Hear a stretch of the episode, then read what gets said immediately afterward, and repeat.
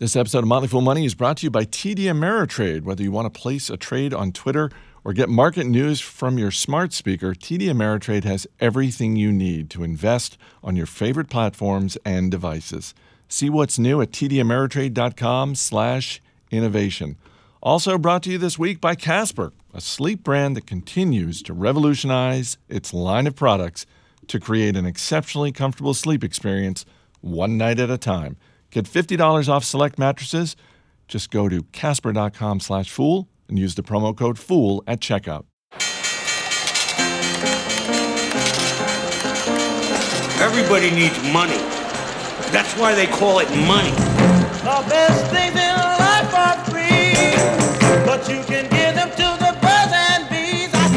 From Fool Global Headquarters, this is Motley Fool Money. It's the Motley Fool Money Radio Show. I'm Chris Hill, and joining me in studio, senior analyst Jason Moser, Matt Argersinger, and Ron Gross. Good to see you as always, gentlemen. Hey, hey. We've got the latest headlines from Wall Street. We will dip into the Fool mailbag, and as always, we'll give you an inside look at the stocks on our radar. But we begin with Mother Nature. As we are recording this, Hurricane Florence has made landfall in North Carolina. An estimated 10 million people are in the storm's path. So, first and foremost, hope everyone is going to be okay and is uh, just hunkering down for to ride out this storm, Jason. But um, this is also a story with business implications. It is, yeah. I mean, my heart goes out. I, I went through Hugo in '89 in Charleston, and it was just a nightmare. Uh, so it's a tough thing to recover from, uh, but recovery does happen, and there are companies out there that, that help that happen, and, and certainly they can present opportunities for investors. I think the first thing to remember, we always talk about insurance companies. I think that's the main exposure here.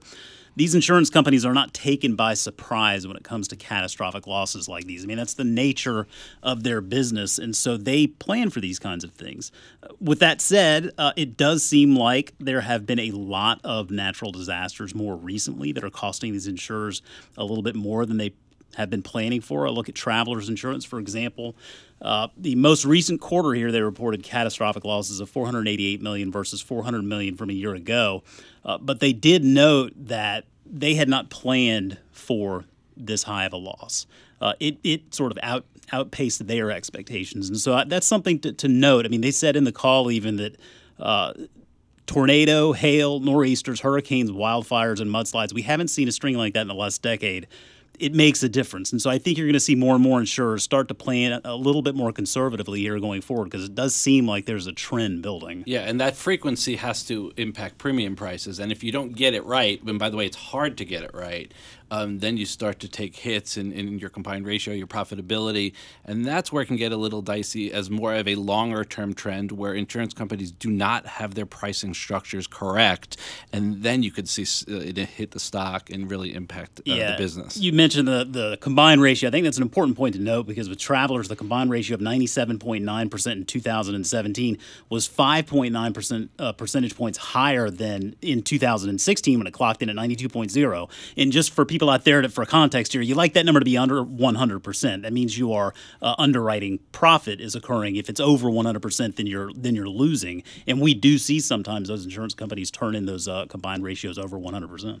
I wonder how much of the story here is the fact that over the last 50 years, I mean, there's just been so much development right on the coastline. Mm, yeah. And so, you know, marinas, resorts, condos, people like to live near the beach, near the ocean. I understand that. But the, so the amount of insured property in one of the dangerous parts of the country, which is the coast, when if we have we're going to have more hurricanes. I even read a story over the summer where a lot of these coastal towns have actually spent millions of dollars replacing their beaches, rebuilding the dunes, the sandbars, just to hold on to the beach. And so even small hurricanes, and I think Florence, it's a big storm, but it, I think it, it hit shore as a hurricane or as a Category One storm. Yeah, it got downgraded to Category One. Right. So even that storm, which you know you wouldn't think looking back, you know how much damage could this really cause, but even a storm like that can cause is probably going to end up causing tens of billions of dollars worth of damage, given all the development we've seen over the past decades. Yeah, the interesting thing is just sort of this this cycle that plays out because, like Ron mentioned, there eventually insurance premiums go up. These insurers are protected by other insurance companies known as reinsurers, and their rates go up. Uh, so it all it all sort of plays out as just higher costs of doing business, and those costs eventually can be recouped. But then if you look on the other side of the coin, look at those companies, those restaurants, those retail operations that will never gain those sales back. I mean, those every day that they're closed, those are sales they're never going to get back. And you know, I was looking here at Bojangles, and God, Godspeed, little jangler. It's, they've got forty percent of their stores are in North Carolina. Oh, so I mean, goodness. my my guess is we will see Bojangles in particular. That's a good example of a company that is probably going to witness uh, a good ding to their revenue here for at least a quarter, if not more. This week, Apple held an event to unveil the latest versions of various gadgets, including its largest and highest priced iPhone ever, the iPhone XS Max, which starts at $1,100. And Ron, the new Apple Watch now comes with the ability to take an electrocardiogram. That's FDA approved. That's a little scary. You know, when I first read the headline here, uh, I was underwhelmed, and I am an unabashed Apple enthusiast. I own the stock, the phones, the iPads, the computers. Like, I'm all in. But this didn't excite me. I was wondering what the impact would be on the stock, but I, dug a little deeper and I, I got a little more comfort here. I actually think the larger XS Max, which you, you noted is the most expensive, is going to be attractive to a certain subset of folks who really love that the, the phone getting bigger and bigger and bigger. But I think the bigger opportunity is actually the lower priced XR, which um, is at $749, and I expect that will do well. You give up a, a little little functionality. It's made of aluminum, for example, but it's actually a larger screen than the iPhone 10 was at a price point of $749, and I think that will do well. Yeah, I agree. I think we've seen where there are people out there that will pay that really high price point for a phone. The majority of people, though, are not looking to do that. We've seen units, uh, unit sales sort of stagnate a little bit, but I think that seven hundred forty nine dollar price point is pretty encouraging.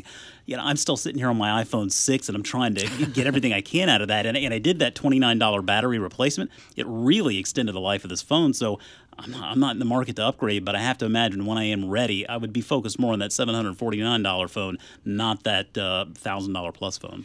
Uh, the Apple Watch and the FDA approved electrocardiogram. I mean, if you're Fitbit and you're watching this, are you just, uh, you know, how disconsolate are you if you're Fitbit? Because it really seems like, even if they don't have the Apple Watch flying off the shelves, they've absolutely raised the bar in terms of what people can and possibly should expect out of that ki- kind of device. Yeah, if you're Fitbit, you're saying, oh, they're coming for us, and, and they're here. Um, and I don't think uh, this particular watch is, is a game changer, but it, it's the beginning of Apple really uh, moving forward with, with the health functionality of that watch in a pretty big way. And it'll probably get better and better. And as once once doctors start to kind of rely, you know, uh, approve it, I think it'll be you know even more of a game changer. We've talked plenty of times in the past about Intel, the $200 billion chip maker. We rarely talk about its competitor, Advanced Micro Devices. And maybe that should change, Maddie, because shares of AMD are up 200% in just the past five months. What is going on with AMD? I, I know I couldn't believe that number when you said it. Um, but uh, so get ready for me to talk about things I know very little about. um, Wait, let, which happens let more me often. record. No, no, this happens quite often actually. But uh, you know, AMD, I think this was for a lot of investors uh, a cryptocurrency play. Kind of early on, you go back six to nine months. Um, the AMD chips kind of powered the computers and servers that were doing all this heavy number crunching behind Bitcoin and other currency mining, of which I understand very little. Um, but I think overarching all of this, and I think this is why you've seen a lot of chip companies really hit all-time highs and, and, and have great years. It's just this the whole rise of cloud computing in general. If you think about the heavy-duty cards, uh, enable things like data center virtualization, all the graphics work, uh, visualization that happens there in the cloud. Um, it's a massive trend, and I think AMD has ridden it like a lot of companies. They've done a great job, and I think that we're we're now at the point where AMD is out of the woods because you go back five or so years, and yes, it was a direct competitor to Intel, but it was so much smaller. Uh, There were really times where you just thought, "Gosh, if Intel wanted to, they could probably go through their sofa and find some pocket change and just buy them out." That's right. I think AMD's probably found its niche in a few areas, and so it's it's it's building kind of that consistent demand. I would just point out though that it's not necessarily a growth company. I mean, if you look at the revenue was up six percent. Uh, this uh, last year, it's it's risen about seven and a half percent um, over the last five years, and gross margins have risen a little bit, but still well below historical highs. Compare that to Nvidia, which is kind of a player in the same space, where, where revenue there is growing forty percent. So just want to say, you know, these these these stocks tend to be cyclical. I'd be a little careful about AMD. Second quarter revenue for Dave and Buster's came in 11% higher than a year ago. Not a perfect quarter, Ron, but it was good enough to send the stock to a new 52 week high. Yeah, definitely a mixed bag. Some good, some bad. Uh, the bad is that same-store sales actually fell 2.4 percent. Um, one of the good things was that it actually was better than expected. One of those expectations games. Um, as you mentioned, revenue was up nicely. Uh, earnings were up nicely, 18 percent earnings per share, also better than expected. Um, company doing better as they open new stores. That's kind of what what helped the revenue pop. Um, it would, if all things being equal, uh, with same-store sales down, if they didn't open new stores, you would have seen a decrease um, in revenue. So they're continuing um, to, to put up new stores, which which are, are adding to the bottom line. Uh, earlier in the week, they instituted a dividend. Um, which they now have a 1% yield. They put in a share repurchase program of $100 uh. They raised guidance. So, all in all, a mixed bag, but I think it, it kind of leans towards a, a nice report. The, should they be buying back $100 million worth of stock? Well, the authorization doesn't mean they'll execute it. Um, you know, the stock is, I want to say, 22 times forward uh, earnings based on the, the new guidance. Not, not incredibly expensive, but I bet they'll be opportunistic. Coming up, one iconic brand is driving off into the sunset. Stay right here. You're listening to Motley Fool Money. Quick shout out to TD Ameritrade. You're always on the cutting edge of technology, and TD Ameritrade prides itself on being ahead of the curve, too. Their latest innovations put their resources and services on the popular platforms that you carry and use every day. I've been using TD Ameritrade for nearly two decades, and now to stay on top of the markets, all you have to do is enable the TD Ameritrade skill for Amazon Alexa or message them on Facebook. You can learn more about their commitment to innovation at tdameritrade.com slash innovation. Welcome back to Motley Fool Money. Chris Hill here in studio with Jason Moser, Matt Argersinger, and Ron Gross. Shares of Kroger down more than 10% this week after second quarter sales came in just a little bit lower than Wall Street was expecting. I don't know, Jason. This seems a little bit like an overreaction. This this seems like a pretty solid quarter for Kroger. It feels like an overreaction. I agree with you there. I think the one thing to always remember with this space, it's really difficult space in which to operate because it's all about low prices, and you can see that play out on their margin line quarter in and quarter out.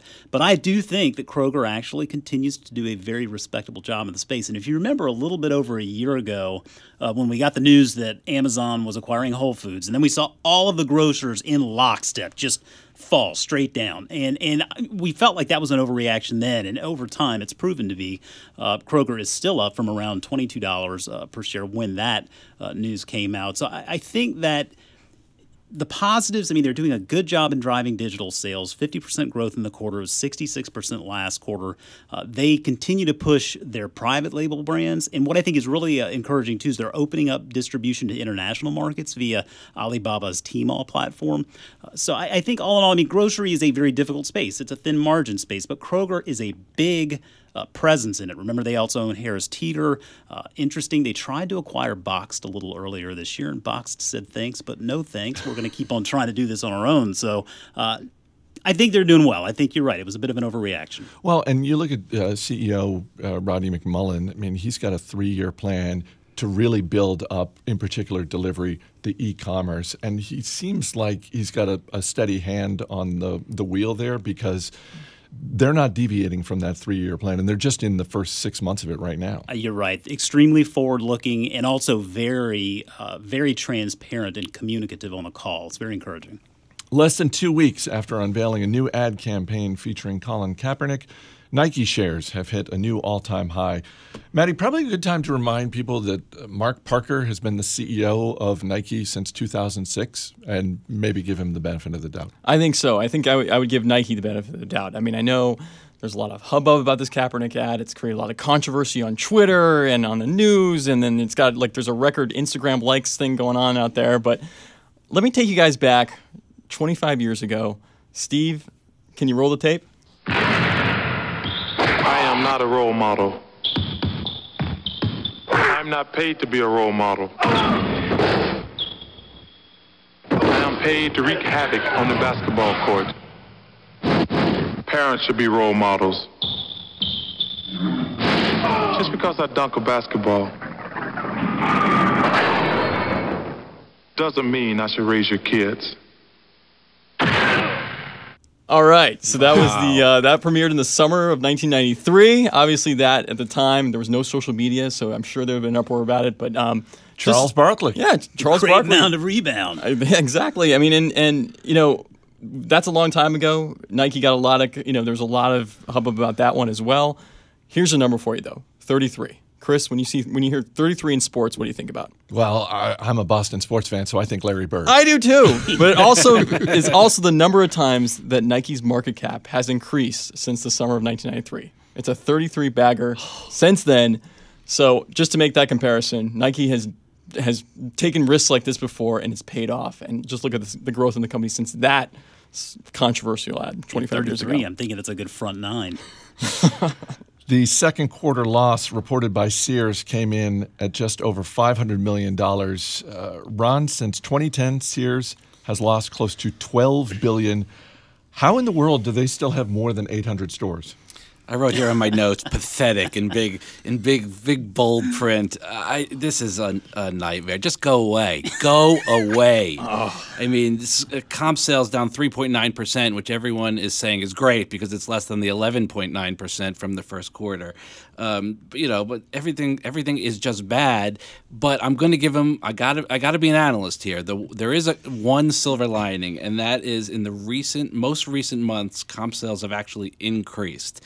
3% in July, uh, 2.5% in August. So if you're an optimist and you think this is a trend and they're finally getting their act together by closing hundreds of stores and cutting costs, by all means, go for it. But uh, caveat emptor, I would stay away. Well, and you have Eddie Lampert, who's running Sears, talking about, and for context, Sears has a market cap of around $140 million. He's out there talking about not just, well, yes, we're going to be smaller, but we're also going to be more profitable. Uh, he's talking about buying back the Kenmore brand, which would cost somewhere around 400 million. Like, how's he going to make that? In what universe does that make I don't know. sense? The board has a special committee looking on it, and then there'll be a go shop provision where other people will be able to come in and make make bids against it, him if he was successful, according to the board. He's been selling assets, closing stores, giving cash injections, you know, anything he could possibly think to do to keep this afloat. Don't forget, though, there's over a billion dollars in pension obligations on this company as well, uh, which which we tend to forget because we're, mostly focused on the fact that they don't sell stuff. Um, but the balance sheet's a mess, also. It, this is remarkable because I mean, if you go back 15 years ago, uh, roughly when Eddie Lampert, you know, he took Kmart, then he merged it with Sears, and you could hear every value investor in the world say, "Hey, this is this is great." I mean, yeah, Sears as a retail business isn't doing very well, but you got real estate, you've got Kenmore, you've got Craftsman, you've got all. He's going to be able to create all kinds of value from these assets. But I just think the lesson here is, if the core business itself is crumbling apart, I don't care what kind of other asset plays or, that you might have with the business. Generally, unless there's some kind of private equity and you can take it private, it's it's not going to work out. Volkswagen announced this week that it is ending production of the Beetle in 2019. Uh, last year, Volkswagen sold just over 15,000 Beetles in the United States, which is honestly, that's about 15,000 more than I would have guessed.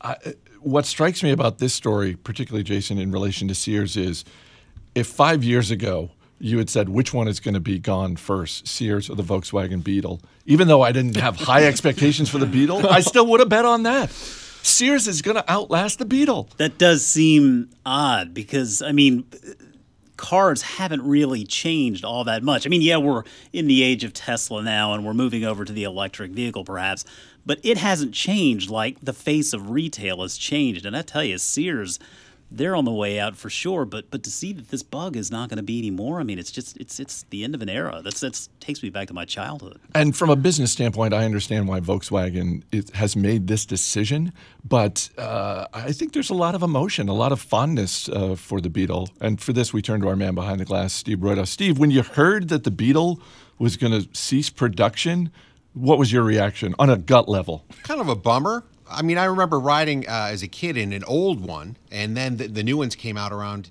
you know, in 2000, 99, something like that. And it was exciting. It was like the Beetle's back, and now it's gone.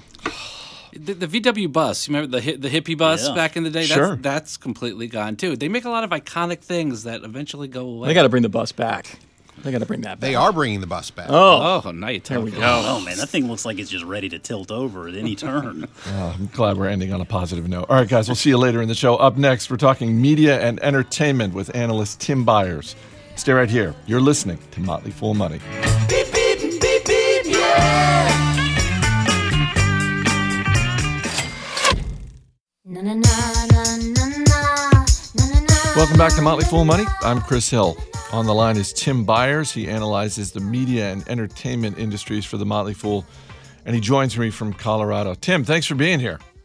Great to be back, Chris. Love being on. Let's start with Apple's big event. Uh, bigger phones, more expensive phones. Yeah. What's your headline for the event? The phones don't matter. Why are we ignoring Apple's next big thing? Um, I mean, really, this the the the phones. We have entered the incremental era of Apple Inc. Uh, now that they're a trillion dollar company, we can expect that you know the the Microsoft of 30 years ago, which was the next point you know upgrade, uh, is now the new Apple. That's not to say that that's a bad business. I mean, they are raising prices. They have a great brand. These are great products. You know, the three big phones, the the XS Max, which is if if you want a phone that's almost as big as your computer, you can get that one. I mean, it's 1099. Then there's the Apple, you know, the the iPhone XS. So the Max is the bigger one than the XS, which is essentially the same phone, uh, lots of functionality, just a little bit smaller. And then there's the XR, which is like the cheaper version of all of it. It's like you know the everyman's phone. If you want an upgrade and you don't want to quite spend for the iPhone X, that's the one that you get. They're all really good, and it's going to be a good business for Apple because prices are going up. But the new Apple Watch is where Apple is headed. And I, I am a little mystified as to why there's no coverage of that because when you think about the phases of Apple, Apple was computers, then it was phones, and it's going to be wearables. And I'm not just making that up. That's already happening. They're selling watches. They have, you know, people they've brought in from the fashion industry to design the next phase of Apple products. So where Apple is moving, you know, where they're skating to, the, the puck is going that way. And where they're skating to is wearable devices, much smaller, not iPhones anymore. If there was a signal from this conference, it's that iPhones are going to be around forever, just like Macs, but they don't quite matter as much as they used to. But in terms of the money, I'm Yep. I want to go back to your original comment of the phones don't matter. I mean, this is a cash cow for them. And Oh, yeah. And the iPhone appears to be the one piece of consumer electronics that continues to be the exception to the rule, the rule being when it comes to consumer electronics, costs go down over time. And that's true for televisions, that's tr- true for so many things except for this one thing, Tim. Yeah, I know, and it, it, it is amazing, and that's because Apple has a brand, um, you know, a premium brand, and it is, you know, it is still a relatively new product in some parts of the world. So it does have that going for it. So you you know there is there is something to say for that, but you're right, it is a cash cow. It's just something like you know, the Mac was for years after Apple sort of found its footing and created an ecosystem around the iPod. Mac sales started spiking, and for a time there, it was only Apple that was growing its share of desktop and laptop computers, and everything else was falling. And that was the you know that was the cash cow that was funding the development of new iPhones. Now, I what I see is that the iPhone is the cash cow that is funding the next phase, which is wearables, computing everywhere. And nobody has more dedicated engineers to making stuff small and beautiful that people would want to actually wear than Apple. I don't think you'd get that in a, in a Windows device or even in an Android device, but I think Apple could pull that off. I want to get to Apple's role in the entertainment industry in a minute, but Tesla has been all over the news lately. And you've mentioned that an early warning sign of Tesla's problems may actually involve Apple. Yeah, it's very interesting, right? That you have um, a few years ago, I think it's 2013, that when Apple started messing around with who are we going to partner with in the auto industry because you know music was changing, uh, you know, you're getting things on demand. The iPod was very, very popular. That was another cash cow product for a long time. And you would think that the the brand that Apple would partner with would be Tesla. I mean, it's just a natural fit. And they chose Volkswagen, which was a little bit shocking. And they're still working with Volkswagen. And eh, you know, it's like Apple smelled the stink at Tesla some years ago and said, "I'm not sure that we like what's going on here." I, am not sure that that's true. I, I still think Tesla's a, an, an interesting company. I think there's a lot of things broken there right now, but I would have thought that was a natural partnership. But when they had the best chance to partner, they didn't, and and that was Apple's choice, and that tells me something. So I, I'm. I, I think we've been seeing this coming for a little while. Let's move on to the battle for the living room. Uh, AT&T has completed its acquisition of Time Warner, and earlier this week, AT&T CEO Randall Stephenson was talking up his new portfolio of content and said that if Netflix is the Walmart of direct-to-consumer streaming, then uh, HBO is Tiffany. And uh, he, he took some heat for that because, of course, if you're just looking at two standalone companies, Walmart is so much bigger than Tiffany. But right. I think directionally, he probably wasn't too far off in terms of the analogy. What did you think? I think it's ludicrous. I think it's absolutely ludicrous. Well, here's why. It's it, you know, in terms of like the technicalities of the analogy, yes, okay, I get what he's trying to say. HBO is a premium premium brand. It is a brand leader. It's always showing up at you know the the award ceremonies. Um, it has brought out more critical programming and brought us more you know amazing original content than anybody else. HBO did set that standard. Okay, that's fair. There's a big problem with his argument, which is that HBO is a content creator and has no distribution power whatsoever, zero, except for the what they're doing online, which is starting to get a little bit of traction.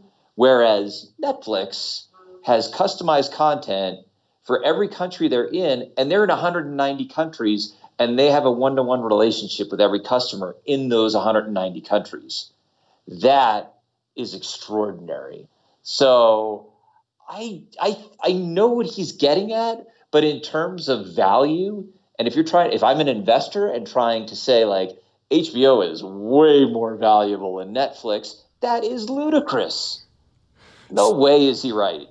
So, where is YouTube in all of this? And you can use a retail analogy if you want, but YouTube does seem to be uh, the X factor when it comes to streaming services because I, I, if you put a gun to my head, Tim, I don't think I could name a YouTube show. Yeah, no, and, and me either. But um, can you name the number of things that Amazon.com, you know, sells? I mean, I could name some things only because I know that they're things, and I know that Amazon probably has it because Amazon has everything. So I could name some things like music videos and TV shows and old shows, and because YouTube has everything, I think it's probably on YouTube. You know, so I I kind of compare Amazon and YouTube. I think YouTube is the catch-all. It gets everything.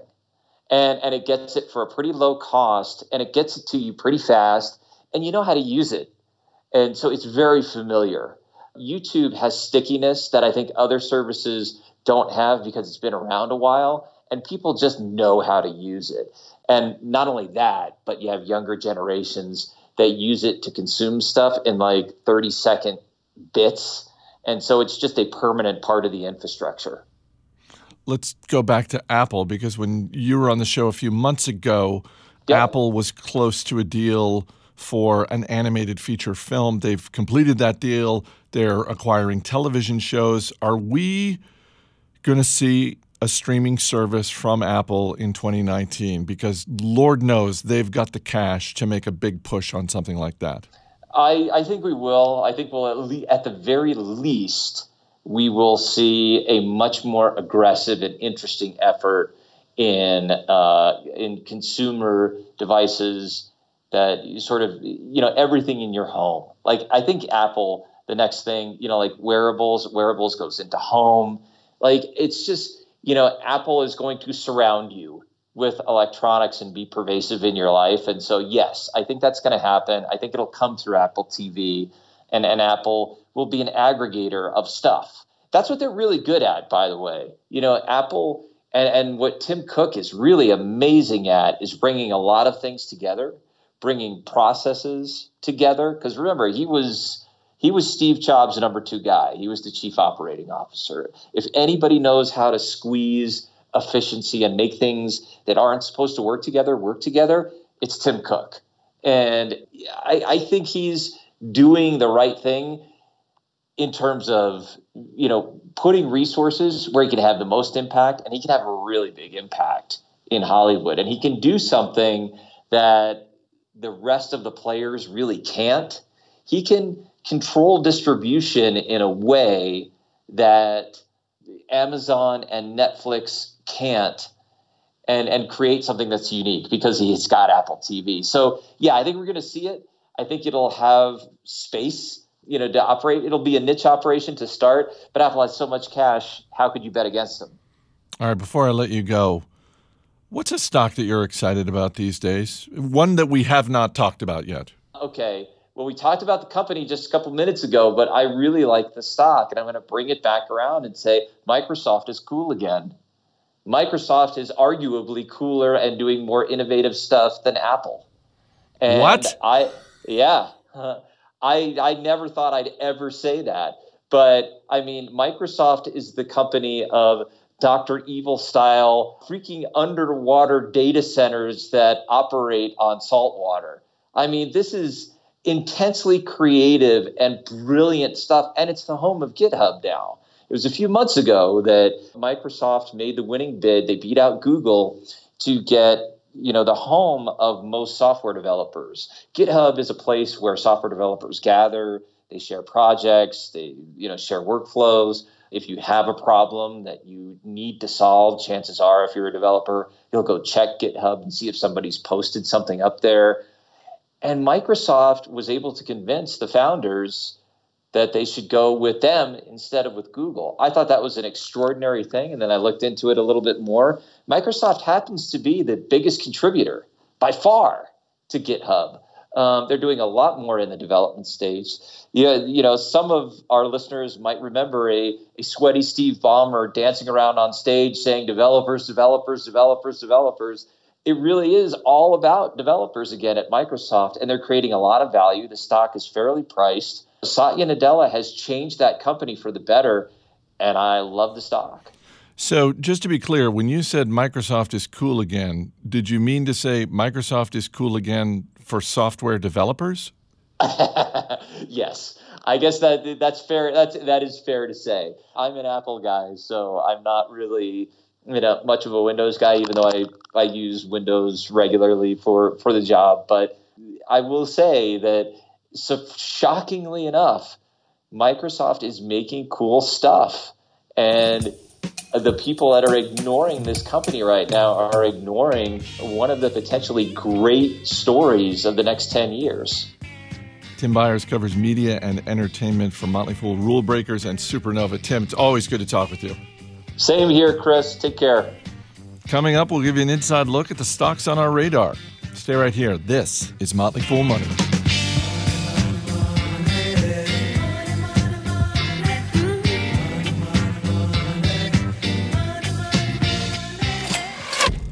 All right, before we get to the stocks on our radar, I don't know the last time you bought a mattress, but if it's been a while, you got to check out Casper.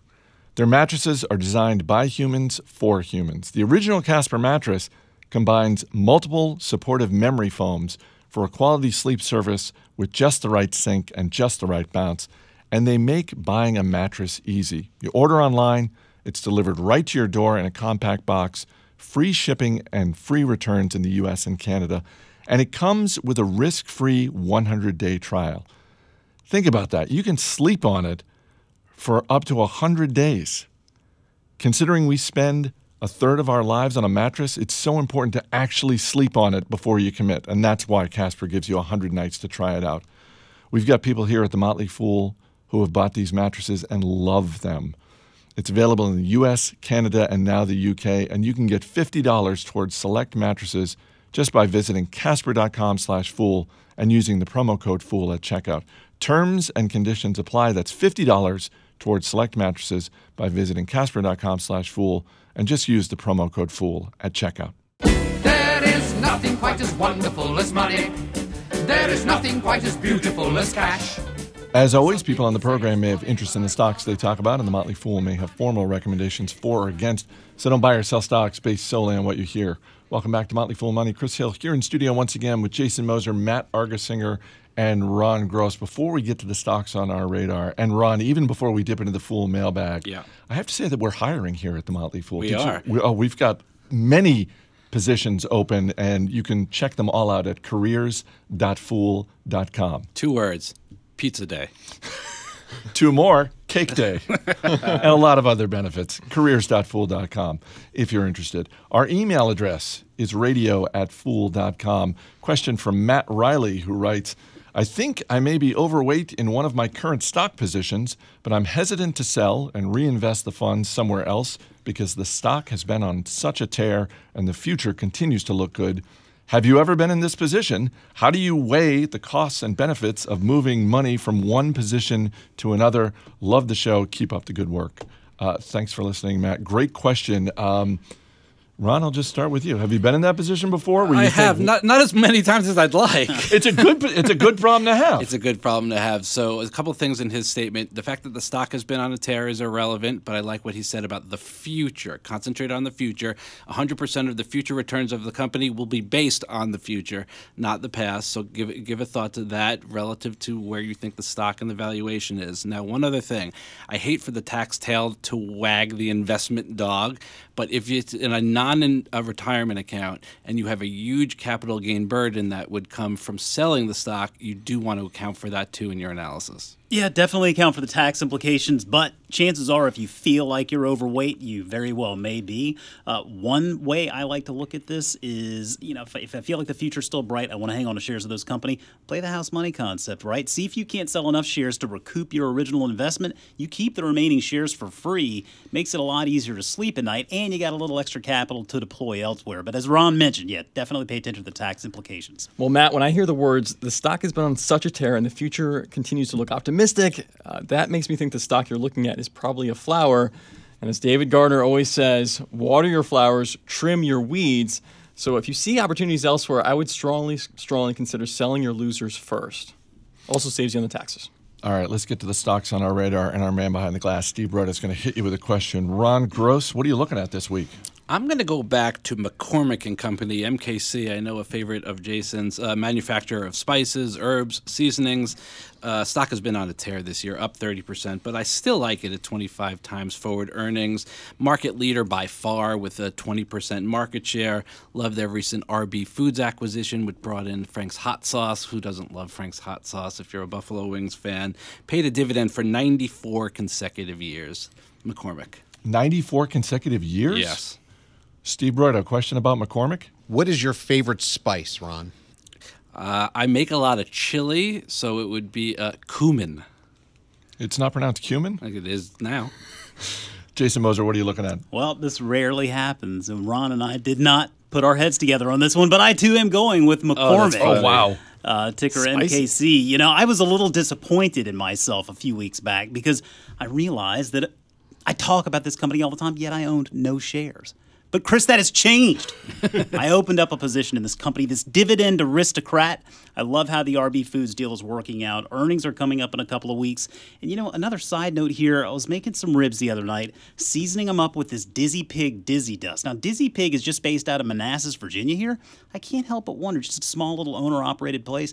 I can't help but wonder if maybe McCormick wouldn't be interested in them at some point because they have one heck of a brand and they make a lot of really good products. Check it out, Dizzy Pig. I'm in favor of that acquisition as long as they keep the Dizzy Pig Yeah, for name. Well, I think that would be that would be the crux of the acquisition right there, is to really keep that brand and spread it. Steve, do you have a second question about McCormick and Company? I'll take the favorite spice question, Steve. I do have a question, and it's not that one. Is is there really room for two McCormick recommendations? Are spices that big of a deal that we care this much to recommend it? Hey, listen, it's 90% of the flavor, 10% of the cost. And I'm going to give you a freebie here, Steve. I just found the merits of putting Old Bay on your popcorn. Give it a shot, maybe a cold beer. You will hmm. thank me later. Quick follow up: are, are you cumin or cumin? I've always said cumin and old habits die hard. I think we're going to get some emails to radio at fool.com. The funny thing is, I say Cuban too, but I for radio I changed it. I watch a lot of diners, drive-ins, and dash, and they say cumin and cumin. I think both are acceptable. It's like data and data. There you go. Matt Argersinger, what are you looking at? Well, like McCormick, I know everyone sitting at this table or behind this glass uh, has used this company multiple times. DocuSign, ticker DOCU, IPO'd earlier this year, uh, open for trading at $38 a share. Shot up quickly to almost 70, now back to around 55. I think this is one of those can't miss brands, making it easier for individuals and corporations to transact legal agreements. Great subscription model, huge market opportunity. DocuSign. Steve, question about DocuSign? Is the faux cursive signature really necessary? I mean, it's clearly a dignis- digital signature. I'm not using a pen on my screen. Come on, we're better than that. I actually like it because my I don't like my signature very much, so I kind of like when DocuSign uses their signature. Two stocks, Steve. You got one you want to add to your radar? I think I'm going with McCormick Spice. Nice. Way to play the odds. Matt Argersinger, Jason Moser, Ron Gross. Guys, thanks for being here. Thanks, Chris. That's going to do it for this week's edition of Motley Fool Money. Our engineer is Steve Broido. Our producer is Matt Greer. I'm Chris Hill. Thanks for listening. We'll see you next week.